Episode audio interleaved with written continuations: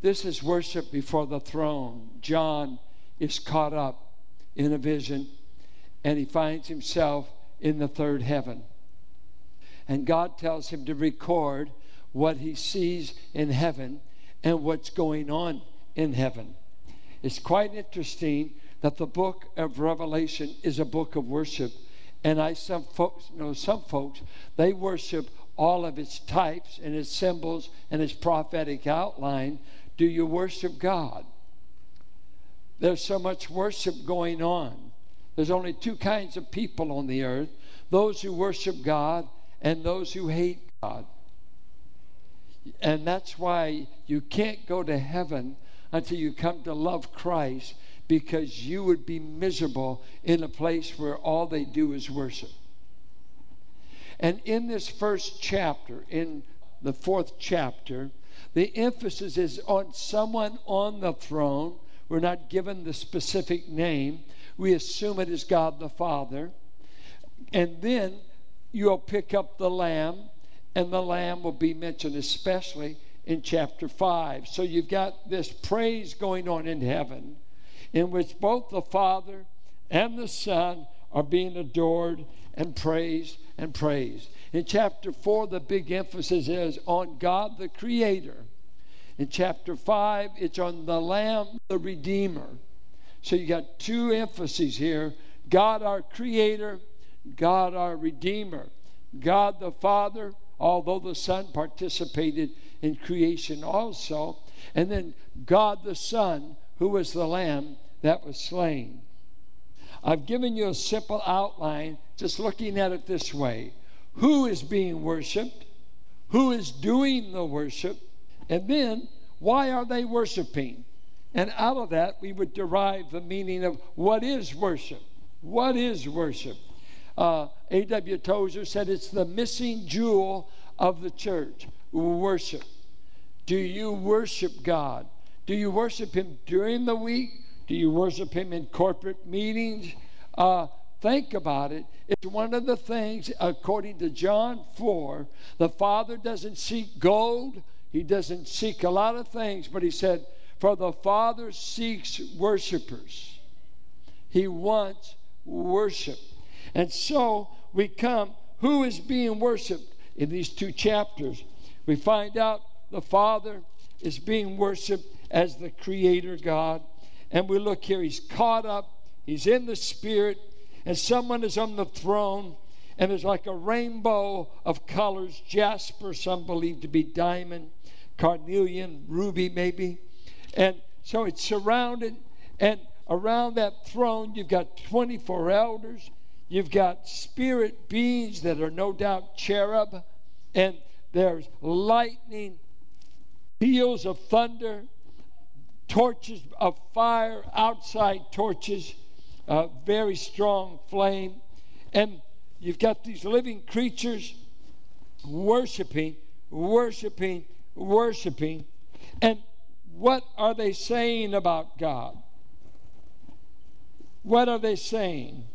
In down in verse uh, 8 here, holy, holy, holy is the Lord God Almighty who was and is and is to come. Three things they're saying here. This God is being worshiped because he's holy. He's being worshiped because he's almighty. He's being worshiped because he's eternal. He doesn't get old, he doesn't get out of date. First of all, holy. Uh, men like R.C. Sproul and different ones said if you wanted the name of God biblically, you could say holy. It's used that much. But holy is still a hard term for us. It, it, it's, uh, I, I'm going to try to define it a bit, the simplistic, but it still uh, is deeper than we seem to get our hands on. Set apart, set apart from evil. Uh, that's one idea for sure. Uh, being in a league, because it means in being set apart, it's, he's in a class of there's no rivals. He, he's in a class all of his own. Holy. He cannot be soiled. He cannot be dirty. He cannot be corrupted. Uh, he's high, holy, lifted up. Even Isaiah said, Holy, holy, holy. The seraphim keep saying, He's holy. And we're saying, All right, all right. The amazing thing is, how could such a holy being have anything to do with unholy people? Who bridges that gap? Won't you get soiled handling me? He said in the prophet Haggai that can a dirty garment make a clean garment cleaner? No way. It soils it. Can a clean garment make a dirty garment clean? No way. You can't transfer the cleanliness. Dirt always dirties. And God says, Who is holy, I'm able to come in contact with the globe and retain my character while I'm handling dirty people. And I'm going to do something in chapter 5. There's going to be a search made in heaven of someone worthy to open the title deed to the earth and has the authority to unleash judgment on the nations and upon the earth. And there's no one to be found until they find this slain lamb. But in chapter 4, they're saying he's a holy God. He's set apart. He's unique. He's above us. He, he's never had a dirty thought in all of eternity. He's never done a dirty deed. He's never, he, he doesn't know what it is to sin. He doesn't know what it is to lust. He doesn't know what it is to have malice. His anger is always righteous. His deeds are always right. He's never made a mistake for all eternity. He's holy. There's no one like him. No one. And that's in heaven. You're holy. You're holy. I ask you, when's the last time you prayed alone and all you could say and describe was, You are holy. You are holy. You are holy. I'm afraid our worship is so trite and so dittified, and, and we think it's music, and we think it's style, and we think it's this or that. No, no, you don't need bands, you don't need gaithers, you don't need rock. You, you need a concept of God that makes you bow and say, This God's holy. And, and I'm not based on the kind of music, the kind of church. He is holy. I know it. And I want to tell him what he is. You're holy, Lord. The amazing thing to me is that you want anything to do with me because I'm a thousand miles from it in my own righteousness. Now, he goes on. You're God Almighty. That's omnipotence. You have all the power. I read in the Psalms, many times I've read in the Psalms, God's all powerful. You know what? God being all powerful doesn't do a thing for me until I know He loves me. Because that means all that power is going to be used against me. But when He says, I'm all powerful, and by the way, I love you, whew, good. That means the power is for my benefit. Just to have power, you know, when I grew up, the Russians were the competitors. They had lots of power, but we were raised, they're the enemy. That wasn't comforting. Someone being strong is no comfort until you know that strength will be used in your interest. This holy God is almighty and he uses his power for the benefit of his people. That, that's marvelous. And he's eternal. We go to the end here and we ask, who's doing this worshiping? Well, these four living creatures uh, face of a man, face of a lion, face of an eagle, face of an ox, right out of Ezekiel 1. The face of a man, they're intelligent. Face of an eagle, they're swift. Uh, the face of an ox, a servant. The face of a lion, mighty, powerful. And they wind up, Worthy are you, our Lord and God, to receive glory, honor, and power. For you created all things, and by your will they existed and were created. You know what? This idea of God being creator is an Old Testament theme all the way. Because when Israel went into Canaan land, they, there were no atheists and there were no scientific labs. They were nothing but polytheists. And they had a thousand different explanations for how the earth came into existence. It's like the American Indian. The sun gave birth to the earth, and this theory, that theory. The Jews, they grew up with a book that said, In the beginning, God created the heavens and the earth. There's only two views, only two views of creation and how it came to be. One or two views, take your choice. There's either speculation or revelation. Speculation, prove to me the Big Bang Theory. Prove it empirically. Who was there? Who saw it? Who made it up? Who took a picture of it? Tell me about carbon 14. Only goes back 10,000 years and is still inaccurate at that level. Speculation, speculation, spec, and one atheistic evolutionist fights with another over their speculative theories. And we come over here, God said, I did it. So I walk into class, Biology 101. Uh, who made it? Why, simple if you believe Revelation. God did. You're not going to pass my course because you got freedom of religion in my class. No, you don't. Speculation, revelation. God created, and evolution is an affront to the majesty of God. I am a product of divine design. I am a product. My mind is far greater than any whale they've ever caught. There's not an animal in all of creation compared to one human mind. We're unique image bearers in the image of our Creator. We don't worship the creation, but we sure worship the Creator. You did it, you made it. I got to keep going because I've only got 10 minutes, so applaud all you can. I'm, I, I want to, but I got to, I don't want to keep you so late that you dare go hungry. Some of you folks need to be fasting. All right, let us move on. Then, then we come to chapter 5, and, and they do a search in heaven. They say, Who can open the scroll?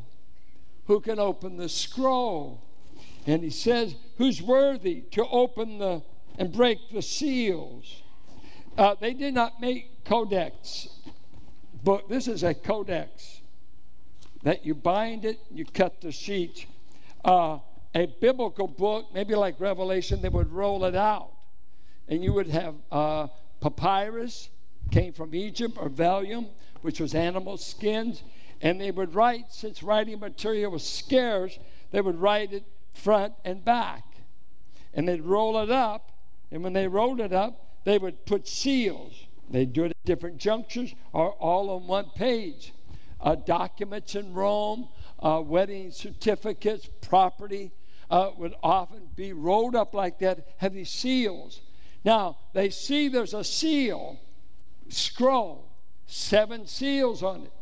And the search is made. Who can open the scroll? Who can tell us what's inside? And John and, and the people in heaven, they begin to cry that there's no one worthy. So there's a search made. Who could we find that would tell us what's in the scroll? And who would have the right to roll it out? And what we're going to find out, starting with chapter 6, these seven seals are awesome judgments that are going to be unleashed on the earth. Who has this authority? And so they're, they're looking. I begin to weep loudly because no one was found worthy to open the scroll or to look into it. And one of the elders said to me, Weep no more. Behold, the lion of the tribe of Judah, taken from Genesis 49 one of the early messianic names. Someone's going to come out of Judah that will be like a lion, became the emblem of the tribe of Judah. The root of David, the root of David, Isaiah 11. When, when he saw in Isaiah 11 the dynasty of David, it had been cut down to a stump. The Davidic kings had been killed. They've been enslaved. They have been chained. They've been taken into Syria, taken to Babylon. The Davidic legacy is nearly gone. It's down to a stump. And Isaiah looks and he said, But I saw a little branch sprouting out of the stump. And that little branch that popped up is Messiah. He's going to come out of this Davidic dynasty that you think you've eliminated at Babylon, that you Romans think you've eliminated any messianic hope. I see one up in the heavens. I'm around the throne. They don't get mixed up around the throne. It's down here we get mixed up. I see here the root of David, and he has conquered and he can open the scrolls and its seven seals. I kept looking and among the four living creatures and among the elders, I saw a lamb standing as though he had been slain. How does a slain lamb ever stand up? He's got to walk out of a tomb. In the Greek tense, he was slain in the past with the present results that he is seen slain. There's a difference, though. We bury dead lambs and bury dead men, but this lamb can't stay buried. He's standing. And this is 90 AD. He was crucified in 30, 33 AD. The lamb is standing 60 years after his crucifixion. This is in a, the, you've never had a lamb like this. No Passover lamb ever stood three days later. This one does.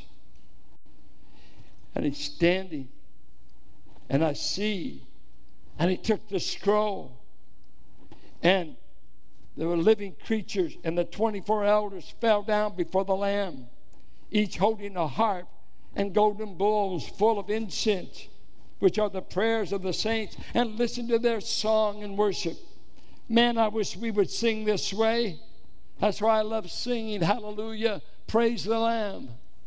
Listen, worthy are you to take the scroll and to open its seals, for you were slain in the past. That is a fact. Whether you're a Jew, a philosopher, you don't believe Abraham Lincoln existed if you don't believe history. This is a historical fact. You may not believe it for salvation, but it is a fact. He was slain. And by your blood, by your vicious death on the cross, you agorazo'd, you went to the slave market and bought a people. You went, that word ransom is to purchase in the marketplace. I went with my daughter and her husband, Caroline. We went to Charleston to see where African slaves were sold on that market. And as I walked through those stalls and walked through that place, I could hear the weeping and the groaning of my black brothers and sisters, sold like animals, sold to the highest bidder. What would you think if someone bought a slave boy there and said, Come with me and I'm going to make you an heir of my property? By the way, I've already got adoption papers here. Said I want to treat you like a son. Your slave days are over, boy. I bought you to make you an heir. I bought you in order to make you reign with me. You're going to come into the family well and help me run the property. And Jesus not only bought me out of the market, He made me a son. He said, You're going to reign with me. You're going to stand with me for eternity. I'm a son, not just a slave. He paid a price. God won't get you to heaven cheaply. You don't get to heaven cheaply. It's on the back of his son. It's through the wounds of his son you're going to heaven. Not your righteousness, not your good works, not your offering. The back of his son bore you to a place called heaven. How did a holy God? You see, anybody can figure out how to get a good man to heaven. That's not hard to do. But who in the world can get you? Only Jesus. Who can get a sinner to heaven? Only a slain lamb. Only a slain lamb. What can wash away my sins? Nothing but the blood of Jesus. What can make me whole again? Nothing but the blood of Jesus. Oh, what's the word? Hit it. Oh, how precious is the blood. Makes me white as snow. No other fount do I know but Emmanuel's blood. Can you imagine? The mark of my ownership by God is the sprinkled blood of His Son on me. Oh, I was on the auction block, but a bidder stepped up. I didn't know it'd be God's Son, but He won the auction. That's why you're His. That's why you're His. That's why He said in 1 Corinthians 6 stop sleeping with prostitutes, stop fornicating. Why? My body's my own. I'll do as I please. He said, You've been bought with a price. Therefore, glorify God in your body. I went to the slave market to get you. I got your body. I got your mind. I got everything about you. Stop sleeping with the wrong people because you're blood bought. You're owned. I made you a bride. I don't want you sleeping with anything. I'm your rightful husband. Who you been sleeping with this week? I'm not just talking about sex. I'm talking about what God have you been sleeping. That's why he kept telling Israel, you're sleeping with the wrong gods. I'm your God. I'm your creator God. I'm your redeemer God. Give me your body. Give me your money. Give me everything. I bought all of you. Don't be meeting it out to me. Oh, I'll surrender a little bit. No, you don't surrender a little bit. You surrender everything you are. Give him everything he bought. He bought all of you for eternity. And he said, You were slain and you redeemed people from every tribe, language, people, and nation. Aren't you glad white folks don't own heaven? Oh, you black folks better raise your hand say amen. Aren't you glad Mexican people don't own heaven? Nobody has any extra real estate there, only those that come through the Lamb. And we don't care what your color is, we don't care what your language is, come through the Lamb. Chinese is saving them by the millions.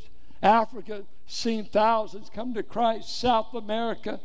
It's only in the affluent West that we're seeing fewer saved, but God is saving all over this globe because God won't let the death of his son go in vain. I love what the Moravian missionaries, when they prayed for him on the shores of Germany and England, when they would send him out, their motto was, and may, and may Emmanuel see the reward of his death. They would pray for him at the, as he got on the ships. And two Moravian missionaries try to reach the black people that were imprisoned down in the Caribbean that had come over on the middle passage and they wound up there uh, harvesting the sugar plantation and they asked for permission. Could we evangelize all these people? They said no you'll hurt our business. And these moravians were germans. They said well do you need some more help? We like to volunteer our life if you just let us hold services, they went, they never came back. But they led hundreds to Jesus at the foot of the cross. My life is not my own. Is your life your own? Are you the God of your life? I get around some people, all they talk about is them, them, them, my money, my this, my this. Well, when will you start worshiping on earth like they worship in heaven? Why don't you tell, let me tell you about the Lamb. I loved it. I saw it in my old dad. People would brag on his kids because we loved our mom and dad. And they brag on it. He said, Lawrence, you got wonderful kids. He said, All I did is fed them and spank them. God did the rest. And he knew how to spank, believe me. God did it. And he would say, he'd be with people and they'd be bragging. His favorite, he'd just stop. He said, Oh, stop, stop.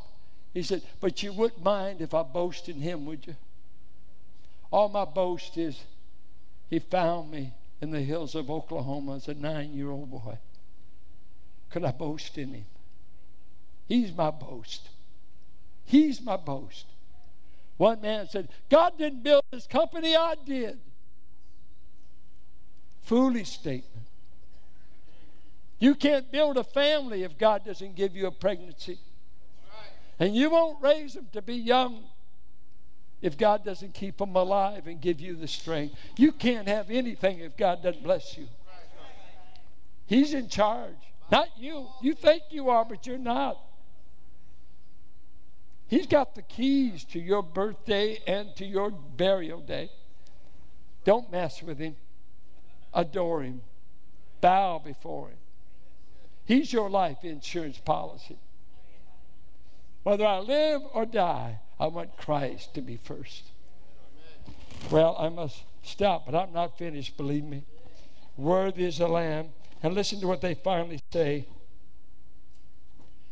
He's worthy to receive power and wealth and wisdom and might and honor, glory and blessing. Seven things. Seven things he's worthy of. Now, let me ask you, when do you get down and pray this way? You say, Lord, I didn't come here to ask you for anything. I didn't come to complain to you about the church. I didn't come to complain to you about my husband. I came to tell you how wonderful you are. And God said, This is the kind of stuff I love to hear from my kids. What? What is it? He already's got, he has this whether you ever say it, but he wants you to repeat back to him what he is. That's worship. Don't make up anything. And what is it? You're worthy, Lamb, to get the power. You, you, you deserve to run everything and open that seal book. And, and the wealth, all the riches. You deserve all the wisdom. You're already omniscient, but you deserve the wisdom. You are mighty. These are almost four things that characterizes nature. You already are this. I just think you're wise, Lord. You know everything. Lord, you're powerful. Oh, you're powerful. You're stronger than a presidential election that is chaotic. You're stronger than racism. You're stronger than the mess this country's in that's gone mad. You're stronger. You're on the throne, and someday the nations will tremble under the righteous rod of your Son. You're a strong God. You're not anemic. You're alive. You're powerful. Oh, what a God we serve.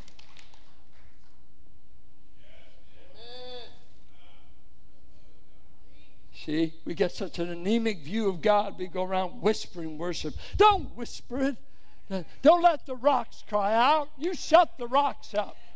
I'll praise Him. I'll praise Him. Rocks can't take my place. Even Ezekiel said, even a boneyard can come alive when the Spirit of God breathes on it. And some of you need God's breath to breathe on you so the bones can come together and be alive towards God. You, you deserve the honor and the glory and the blessing. I want to answer this question before we go. Who are the 24 elders? They're there with all these spirit beings. And I must just say that at one point they cast their crowns at his feet. Interesting. They, they take them off. I believe those 24 elders represent the redeemed, redeemed saints. And uh, what, several things. They, they sit on thrones. That means they're co reigning. Angels don't co reign with Christ. He promised that to the saints. Two, they had white raiment on. This is the righteous covering of the saints. The saints wear right, white garments. They come back in Revelation 19 wearing white garments.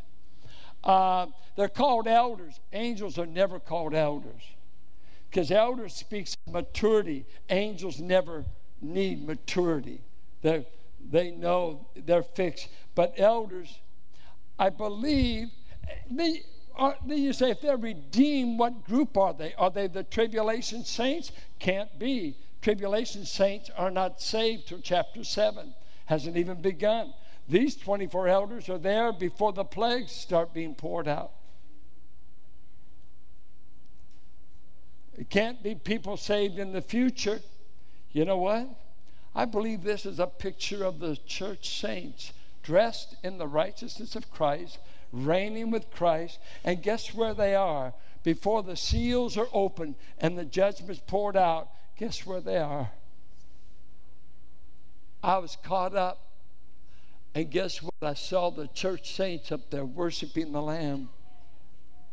They're going to be worshiping the Lamb during the seven years because they're not coming under any of the judgments.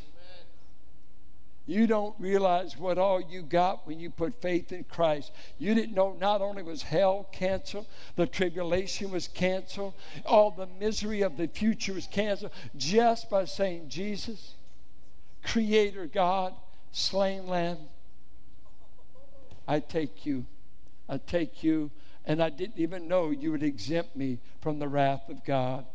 But I'm not going to see it because I've abused you and we've gone late you got to go. I just stop. You did go. It's nearly one o'clock. Forgive me, but I don't mean it. I was insincere about that. Go, you go.